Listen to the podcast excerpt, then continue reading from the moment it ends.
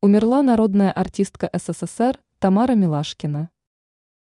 Народная артистка СССР, оперная певица Тамара Милашкина скончалась в Австрии на 90-м году жизни.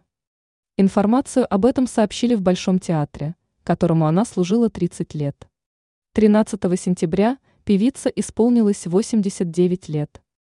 Коллеги и поклонники надеялись, что оперная дива отпразднует солидный юбилей в 2024 году. Но на сайте пресс-службы Большого театра сообщили, что 10 января Тамары Андреевны не стало. Певица родилась в 1934 году в Астрахане. В 1958 была принята в оперную труппу Большого театра и с первого выступления очаровала публику уникальным голосом. Она обладала голосом огромного диапазона, завораживающей красоты тембра – роскошным, теплым и трепетным, как часто описывали его поклонники и критики.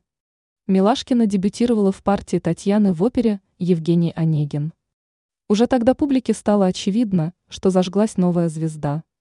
Тамара Андреевна выступала на главных сценах мира – Линкольн-центр, Нью-Йорк, Ласкала, Милан, Венская опера, Парижская национальная опера и десятках других.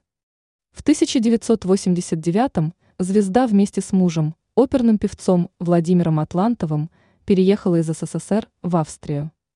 Поэтому прощание с оперной дивой пройдет в Вене, а похоронят ее на русском кладбище. Ранее стало известно о смерти заслуженного артиста РСФСР Константина Желдина.